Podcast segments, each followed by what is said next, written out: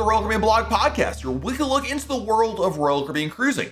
I'm your host, Matt Hochberg, and this is episode number 508. Today, we have a Royal Caribbean cruise review from somebody who's never cruised with the Royal Caribbean, but has cruised with other cruise lines. So, how does Royal Caribbean stack up compared to Carnival and Norwegian? Let's go into it up next. Royal Caribbean attracts all sorts of people, not just people who have not cruised before, but also people that have cruised other cruise lines. And this week, we're talking with uh, one of our listeners that got a chance to try out Royal Caribbean for the very first time after being on a number of other cruises. Craig Storm joins us on this week's episode. Welcome to the podcast, Craig. Hi, Matt. Thanks. Very happy to be here. Absolutely. I saw your email. Craig sent me an email and said he was going on Oasis of the Seas. And what's interesting and what's really struck me, Craig, was the fact that this is your first Royal Caribbean cruise. So tell us about your cruise history before going on Royal Caribbean. Sure. So uh, we have been on Carnival a few times uh, and Norwegian a few times. Uh, we sail primarily out of the Northeast, so either out of New York or out of Baltimore, because uh, we live in New Jersey and I prefer not to fly. Um, so when they brought the Oasis class to New Jersey, that kind of planted the seed. And I said, you know, we've got to give this a try. Biggest ship in the world and all. So was so that's interesting because prior to that, I'm certain I'm, i know you you were aware that Royal Caribbean was a thing, obviously. Um, yeah. Was it just that the ships that Royal had there, like Anthem as an example, didn't really do it for you, or it just wasn't compelling enough, and Oasis was just such a big difference that it really got you thinking? Yeah, it didn't. It didn't. Um, we had re- seen Anthem, and uh, frankly, I don't know. We had little kids at the time, um, and they were attracted more to things that had like water slides, for instance, um, which has been kind of a big push for Royal Caribbean to put water slides on their ships. So, uh, you know, as I kind of follow things, I saw that Royal had been, uh, that the Oasis rather had been amplified. And then, you know, they decided to bring that to New Jersey. That's what kind of put it over the top. I said, we've got to give it a try. Uh, you know, we've done the other lines and we've enjoyed both of them, but you know, looks like Royal's got something special there. So, absolutely. And on this cruise, actually, you were sailing with some friends uh, of yours who had also sailed on other lines, but they had not sailed on Royal either. Is that accurate? Yep, that's right. They uh, they've been on Disney a couple times, and then they uh, came along on a Carnival cruise with us. Um, so I said, "Hey, would you like to join us?" And they said, "Absolutely." So yeah, we had our, our little group. Interesting. So going on this cruise, you know, and, and going on Oasis and of Royal Caribbean as a whole uh, for the first time, you know, talk to me about your expectations. Talk to me about what you were thinking going into this. You know, for a lot of people, when they consider other lines, in a lot of cases, I think there are preconceived notions that exist, reputations that exist. So, what did you? What was what were your what was your thought going into your very first Royal Caribbean cruise? So, I guess my expectation would be that uh, perhaps some things might be elevated over uh, over Carnival, uh, which is really my my largest basis for comparison. Um, I was interested to try the food because Royal has recently switched to new dining room menus, and there's been a lot of chatter online, good and bad, about that. So I was very interested to try that. I was interested to see the entertainment because uh, I think that's one thing that Royal's kind of known for. Um, yep. And just the, the ship itself, just being such a destination, so big with so much to do. Uh, you know, obviously it's the largest ship we've ever been on by a large margin. So I was interested to see how it would feel, how it would flow, uh, how sea days would be. So I think those are my thoughts. Sure. And, and, for reference, with your carnival experience, had you been on yet the Excel class ships, Mardi Gras or Celebration? No, we've only been on uh, Pride, Victory, and Sunshine. Okay. So, uh, you know, kind of what they call mid-sized ships now. Sure. Um, so yeah, we really didn't have anything to compare to in terms of their their newest, biggest stuff. Let's talk about comparison and comparing is really, I think, what I want to talk about a lot to you today. Let's talk about the pre-cruise experience in terms of everything, whether it was check-in or booking excursions, drink packages, all that. Like, how was your how did the Royal Caribbean pre-cruise experience compare to your NCL and Carnival experiences in terms of that everything leading up to literally the day of your cruise? Yeah, so I, I was very impressed with the technology that Royal has. Um, the app in particular is really useful pre-cruise, where you know on Carnival, for instance, uh, their app is great once you're on board, but pre-cruise you can't really use it for anything. It's just basically a cruise countdown. um, or at least that's the way it was a few years ago when I did my last one. So um, I was very impressed with the fact that you could look all your information up right on the app. Booking through the Royal Caribbean website was very easy. Um, the dynamic pricing was something I had to kind of get used to, frankly, uh, where you know the price would kind of fluctuate for certain things up and down, and um, you kind of had to figure out when the best time to strike was. I was lucky that I had Black Friday uh, kind of in between when I booked and when I was sailing, so I was able to grab a bunch of stuff on sale. Um, so that was a little bit different, but um, yeah, I mean, it was very easy to use, really well laid out. Um, in terms of actually getting to Cape Liberty, like that was very simple.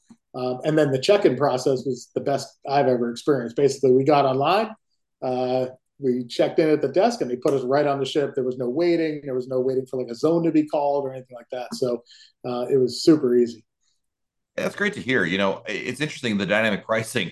I think it wasn't too. I, it wasn't too long ago that I didn't realize that all the lines didn't do that. I think somebody had commented on some article or on Facebook that on Carnival the price of the drink package, I think the drink package is the same no matter what ship or or sale date or anything like that. And yes, we that's right. We, yeah. Okay. See, there you go. And that's that's very different because from day one, that has been the the dynamic pricing for the drink package, as an example, has been a thing. So I just kind of I've gotten used to it. So for better or worse, so it's kind of interesting. And when, when basically what I'm trying to say is that that was a surprise to me. It was like, oh, you mean other lines don't do that? So interesting that that's uh that's not a thing on on on Carnival certainly. Um, yeah. what about see the app was great, which is which is good to hear, and you found that helpful. Check-in process, anything different there?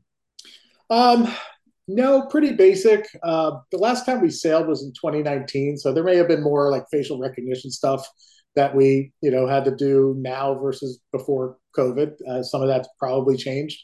Um, but no, like I just said, it was you know check-in was was super easy. We got our you know our check-in time through the app or you know online. Uh, arrived at our in our window and got online, checked in, and got right on the ship. So super easy. Uh, you know, I was didn't know what to expect with six thousand people coming along with us, but yeah, it was no issue.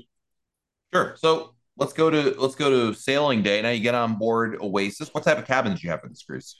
We actually, so I have two teenagers, uh, a 14 year old boy, 18 year old girl, and this is the first time we've gotten two cabins oh. uh, instead of instead of all bunking together, jammed like sardines. So yeah. uh, we had we had on deck 14 uh, uh, connecting balcony cabins, which was great. That was the best decision I ever made. Uh, we had so much room we had two bathrooms, as you can imagine. That is really great. That's a luxury.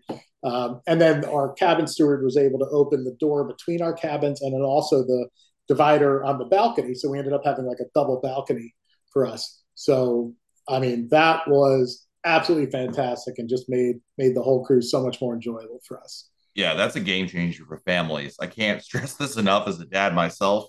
Uh, sharing a bathroom with your kids is not a great is is not a great vacation. It's not it's not un, impossible, but boy, when you have the second bathroom and more importantly, the separation, that common door there, so that way when you and your wife want to go to bed versus when you're teens and they're going to go to bed maybe even later than you, who knows? You know, that's just it, it's win-win for everybody. And it's actually not like that expensive when you think about it. A lot of people say, "Oh, two rooms, you must be, you know, super rich, Craig." But the price of two cabins, even balcony ones, are really not that bad. Yeah, I, I, actually priced it both ways, and I forget the exact numbers, but it really wasn't a big difference. And so, for the added convenience, it wasn't much more money to put two people in two separate rooms rather than jam four into one. Uh, so it made total sense to me. Cool. So you got on Oasis. Obviously, you, you went on your cruise here. What did you like about what Royal Caribbean did compared to your previous cruise experience? I mean, the ship is just outstanding. It is. It's just wild. Uh, it's so big and there's so much going on and it's so beautiful. Um, the the way that the they separate everything into neighborhoods. I mean, this is probably not news to most Royal Caribbean folks, but it was news to me my first time on with the different neighborhoods and how that creates traffic flow in a way that it never really feels that crowded. We were on an absolutely full sailing. I think there was almost seven thousand guests on our sailing, sixty seven hundred people, I think they said, and um, it never felt like overcrowded, right? I mean, the you know the pool deck is what it is on sea days, right? Like any cruise ship, but um, you know, it, it was never overwhelming or, or anything like that. So there's just so much to see on the ship. They did such a good job with that.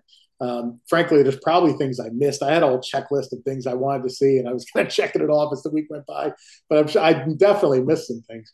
Uh, there's just it's impossible to do everything that there is to do.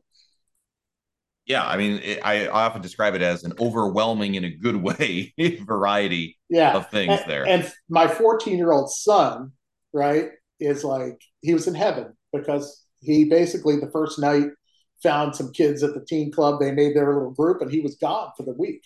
And wow. there was never like a lack of things for him to do. Never bored. Never, you know, it was it was just whether you're on you're either on the water slides or you're in the pool, you're on the on the uh, ultimate abyss, or you're on the basketball court, or you're whatever. Like they're they're just always things to do for for, for him and his age group, which I really appreciated.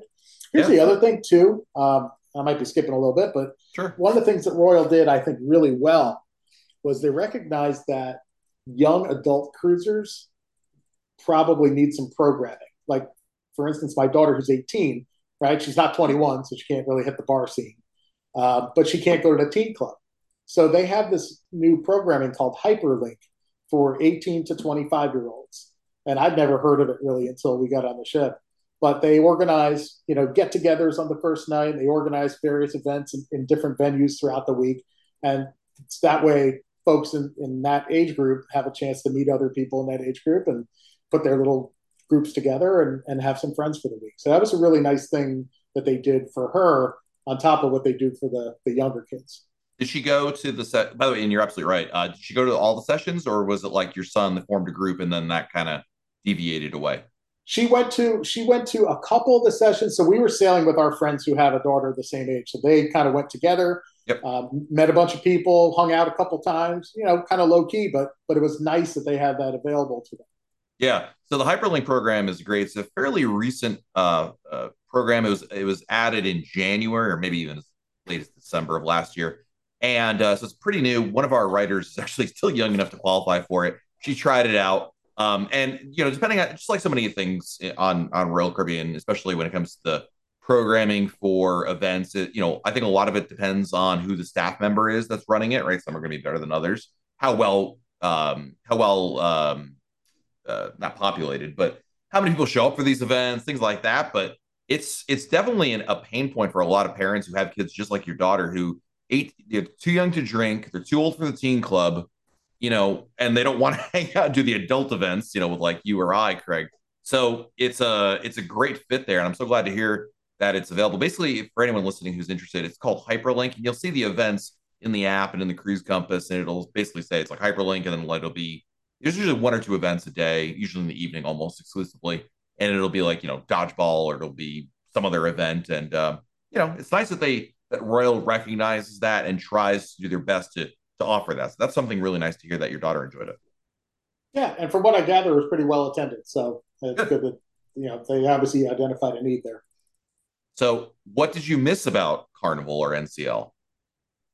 So there were a couple things uh, as good a time as we had. So Guy's Burger Joint is a mm. pain point. I yep. missed Guy's Burger Joint. I mean, the, the food, the burgers in Windjammer were very good. They were fine, but it's not the same thing. So, yeah, I'm sure you've heard this before. Those guys' burgers are something special. Yeah. Um, the one thing I will say is that the beds were much firmer than we were used to from other cruise lines. Hmm. And we've heard this from others on, you know, in Facebook groups and whatnot. Um, the cruise beds that we experienced on Carnival and Norwegian were like super comfy, kind of sink into them. We loved it. The royal bed was very firm. Uh, our room attendant was wonderful. He brought you know seven duvets to put on top to kind of give it some cushion, but it was definitely a firmer bed. So I don't know if that's something across the fleet. Um, or, or you know, if that's just an Oasis thing, but hmm. that we definitely noticed. Um, the you know, besides that, frankly, there wasn't a heck of a lot that I missed. Um, okay. You know, Royal really hit the marks across the board. I will say, you know, there's probably less of a extreme party vibe, you know, yeah. than Carnival. Um, and and I enjoy that. I mean, I, I enjoy my Carnival cruises. I'm probably going to do a lot more. But um, it was a little bit less of that vibe, but it was not a stuck up kind of stuffy vibe at all on Royal. It was it was a nice kind of middle of the road feeling, you know, family friendly, but plenty of energy. Um, so yeah, that was great. Awesome. And for the, I know Guy's Burger is Guy's Burger and has a good reputation, well deserved. Did you find El Loco Fresh to be at least something compelling to try? Um, it was it was good for a quick snack. Frankly, yeah. you know, we probably like the Blue Iguana that's competitive on Carnival a little bit better, sure. just, just in terms of the offerings. Um, but it was, you know, it, it, was fine for a quick, you know, pool deck meal and some nachos and cheese sauce. Um, I will say uh, the Park Cafe, the Kummelweck sandwich was killer. Um, I had a I had a couple of those, so that that was something that was on my list to try because that's I guess like kind of a royal specialty. Um, so that was uh, that was excellent, and that's something you can't find elsewhere. Um, also, we tried Portside Barbecue. I know that's that's a uh, you know, it's an extra charge place, but uh, it was very good. It was a nice change of pace for a, a sea day lunch to get in there and and get you know pretty pretty good ribs and brisket and all that stuff. Yeah, it's, interesting because um, I remember when they announced Portside Barbecue, and I'm not I'm not like a big barbecue fan. Like if we're going out for dinner, you'll probably never hear me say, "Hey, Craig, let's go to this barbecue restaurant." Um, it's just not my jam. But I was thoroughly impressed and remain thoroughly impressed with um, Portside Barbecue, and it's pretty inexpensive considering that it's priced a la carte, which I think really helps make it a good choice, especially for like lunches or just a casual meal in general.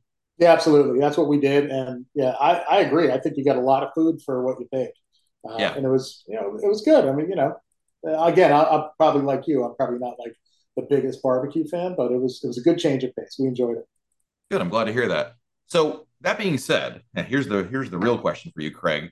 Loved it Oasis. Now, granted, you are admittedly someone who prefers not to fly, so you know your choices are limited given where you where you uh, where you live currently. But I mean, is this your is this your last Royal Caribbean cruise? Is this one of many? Are you uh, are you now a convert and you're only in a cruise royal? What's your outlook looking forward now? uh, we are definitely fans, right? especially my son, who has announced that he will not cruise on anything less than an Oasis class ship. Sounds like my daughter. So, that, that if that tells you how what kind of impression the ship made on him. Uh, no, we we definitely are um, coming back for more uh, at some point. I, they're they're bringing some new ships into Cape Liberty. They're bringing Symphony up here. They're bringing Odyssey up here. Um, Liberty is here. So yeah, we're definitely going to add add Royal to our roster. Uh, we we had a great time. It was it was uh, it was super. I'm glad we tried it. Awesome. Well, Craig, thank you so much for joining us here on the podcast. My pleasure. All right, friends, time to answer listener emails. This is the part of the episode where you email me your questions. You can always email me by emailing to matt at royalcaribbeanblog.com, matt at royalcaribbeanblog.com. By the way, you know, something I just thought about is I forgot we have actually a voicemail line. We haven't had one in a really long time, but if you want to call in your question, you can do that by calling 408 676 9256. Don't worry, you won't talk to me or anything. It's just a voicemail line and just leave your name and your question. And hey, a little different way to be on the show. Anyway, our first email this week is from Mike and Faith Quinn. Good morning, Matt. My wife and I just returned from our first Royal Caribbean cruise. It was a three night weekend cruise to Coco Cay and Nassau on Freedom of the Seas. We followed all your pre trip planning suggestions, studied ports, got the early check in time, went to the beach club, and had an absolutely amazing time. While on board, we decided to visit next cruise office and booked a nine day cruise to Bermuda on Liberty. Two questions for you. Number one, our first stop is Bermuda. Do you have any recommendations for excursions? Definitely Horseshoe Bay is the way to go there. It's the thing to do in Bermuda. Number two, our final stop on that cruise is Labadee, and they see and we see they have cabanas. Our question is, can anyone purchase the cabana excursion, or must you be staying in a suite to purchase them? Is one beach quieter than the others? Thanks for all the great info and introducing us to cruising. We are now hooked. So anybody can book any cabana. There used to be a limitation that barefoot beach cabanas were only available to people that booked a suite, but that's no longer the case. So you can book a cabana either one if given the option, I would say Barefoot Beach is better, but Nellie's Beach Cabanas are certainly fine. I've stayed in both of them. So um, I would say priority one would be Barefoot Beach, but if you have to settle, so quote unquote, for the Nellie's Beach ones, those are totally fine as well. Thank you, Mike, for the email there. Next question is from Kim Rowe. Hi, Matt. We're going on a Southern Caribbean cruise Next March, starting Aruba and Bonaire. I've never been to those islands. What would you recommend to do as far as shore excursions? We love the beach and snorkeling. We'd love to experience some local culture and dining as well. In Aruba, Palm Beach or Eagle Beach are the two places that I would recommend. In fact, the last two times I've been to Aruba, I've gone there via a resort. I get a pass from resortforaday.com. So it not only includes beach access at those resorts, but also it has pool access, food, some other facilities which I never use, but they're technically available. I'm a really big fan of this, especially for families, really anybody, because sometimes you feel like the ocean, sometimes you feel like the pool, or both. And the fact that food is included, I think it's a much more uh, enjoyable experience for me personally. Anyway, resortforaday.com is what I recommend there. As for Bonaire, Bonaire is really well known for diving. If you're into that at all, uh, snorkeling certainly part of that. I think that's a that's really what you want to do in Bonaire because the island itself is not that remarkable. There's a little small downtown area which has some bars and restaurants is okay, but that's not too bad. In terms of local culture and dining, both islands, I mean, they don't really have it. Aruba is such a tourist island. I mean, they're both tourist islands. I feel like when you walk off the ship in Bonaire, there's a little bit more to do. I mean, Aruba's far more built up, right? But I wouldn't like it's not like that much local culture, if that makes sense. A lot of tourist stuff. So neither are really are good at that. Curacao is really the island for the local culture and dining, in my opinion. But you can get smatterings of that in both places. So, uh, Kim, thanks for the email there. Our next email comes to us from Mike. Hi, Matt. Great work on the blog and podcast. Here's a couple of questions I have for you.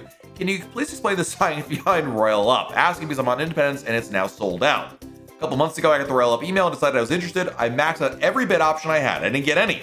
Now I realize the ship I sold I is sold out, but I know of several others on board who were successful who got bids, including same category as I did that I was not as successful for. You might be able to get the entire blog entry on the subject. In fact, Mike, I did do a blog post on this uh, a month or two ago at this point, and there is no science. It is completely random chance. There is nothing you can do to make it more or less likely for you to win your bid. Maxing out your bids is not a guarantee of anything. As you've seen, it's just it's all it's all luck. And I've talked to a lot of different travel agents about this, Mike, and they all said the same thing. That honestly, no matter what you do, it's all luck. It's like playing a scratch off lottery ticket. It's just maybe you win, maybe you don't, probably don't, but it's all luck. Number two, more of a question of cruising in general. Why do we have to participate and watch safety drills every cruise? If you're a regular, this is highly redundant. And before you say it's for safety, imagine if every time you got an airplane, that airline forced you to watch a video on your phone and check in with a gate agent to scan your SeaPass to prove you participated in the safety drill.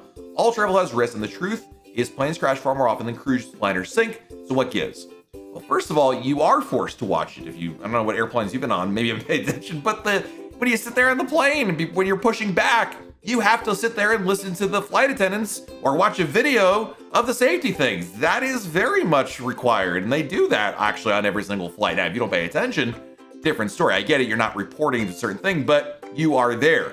It's actually mandated by maritime law that everybody sailing must attend the safety safety drill and be aware of the safety procedure regardless of your experience. I mean, listen, you can talk to anybody in any industry and no matter how many years they've worked there, there are people who know what they're talking about, people that don't. So experience doesn't necessarily mean anything other than the fact that you've been there before. Doesn't mean you're well versed in the safety procedures. And it's required by maritime law. It's not Royal Caribbean or Carnival or Norwegian decision. It is international maritime law that dictates it, and the airlines do require it. So um, it's just basically they're, they're, they're required to do that so people understand what to do in the same way that when you're on an airplane, they tell you, you know, put on your mask before other helping others and all the other things they tell you to do in there. Same basic idea. So hopefully that clears that up. Mike, thank you for the email. Our next question is from uh, Dan to know, can you bring a bike on a roller coaster cruise? I'm interested in bringing it, assuming to be stored in my stateroom and riding it at ports. It's just a regular bike, not a folding bike. I believe you can. Um, I don't remember exactly the procedure for doing so. Bicycles are one of those items that Royal Caribbean lists in its conduct policy that you simply can't use on board, like skateboards or surfboards, uh, and bikes for that matter, roller skates. So it's not that you can't bring it on board, but you can't use it on board. And I don't think that's what you want. You want to use it in port, and I think that's totally fine. The other thing is you're gonna have to probably keep it in your stateroom, which is a tight fit to begin with. So if you're in a smaller room, that may be more problematic than something else there. Thank you for the email. Next, we have an email from Cassandra. Two questions regarding my cruise. Number one, what is the time frame for switching from refundable to non-refundable rates? Uh, the answer is you can do it at any time. And I've done it. I remember some cruises. Now this is rare, but I remember like right either right before final pay. I think right around final payment date, my travel agent had me switch because for whatever reason it happened to be cheaper. But there isn't a timeline you can't switch it to. It's just a matter of if, if it, there's any advantage doing so. And number two, what is the time frame of purchasing travel protection through Royal Caribbean? I could be wrong, but I was under the impression that you could buy travel insurance up to 48 hours before you're sailing for it to cover any pre-existing conditions um, through the policy there. But I'm honestly now I'm not sure if that's like all policies or Royal Caribbean's because obviously you can get travel insurance through other things there. So I am not 100% sure. This would be a good opportunity to probably to post your question in the Royal Caribbean blog message boards and maybe get clarification on that. Because I, when I buy my travel insurance, Sandra, I get it through a third party uh, not through Royal Caribbean. That's just my personal choice there. Uh, there isn't a right or wrong answer for that. But the um, I, I, think it really depends on you know policy there. I would double check that, but um, I know you can you can certainly purchase it after you purchase your cruise. A lot of people just do it at the same time, but you can change your mind later on. And we have time for one more email, and that is coming to us from uh, Susan, who wants Susan in New Jersey. If I rent a mobility scooter and bring it on a ship, how do I know it will fit through the standard cabin door? I don't want to take up a handicap cabin just for a scooter. Also, is there a way to prop open a cabin door to get it in and out? Thanks. Good questions. Um, I'm not going to pretend I'm an expert matter on, on on the scooter thing. I would say that I would probably talk to the scooter, uh, the people you're renting it from, to make sure that it is. I'm sure they come in different sizes there. And actually, a lot of people, Susan, will park their scooter in the hallway. You see it somewhat commonly that you'll see a scooter parked outside because I'm guessing they can't fit in there. Otherwise, you might need to get a a a, a um, accessible cabin for that exact reason. And is there a way to prop open a cabin door to get it in and out? You talk to your cabin attendant. They usually hide somewhere in your room a little rubber door stop so that when they're coming later to service your room, they can easily keep the door open. That would be something to talk to your stateroom attendant for once you get on board in order to help you out there. So, thank you for the email. Thank you everybody for checking out this episode of the Royal Caribbean Blog Podcast. If uh, you have a question for us, you can always email it to matt, M-A-T-T, at royalcaribbeanblog.com, matt at royalcaribbeanblog.com. Until next time, I'm Matt. We'll talk again real soon.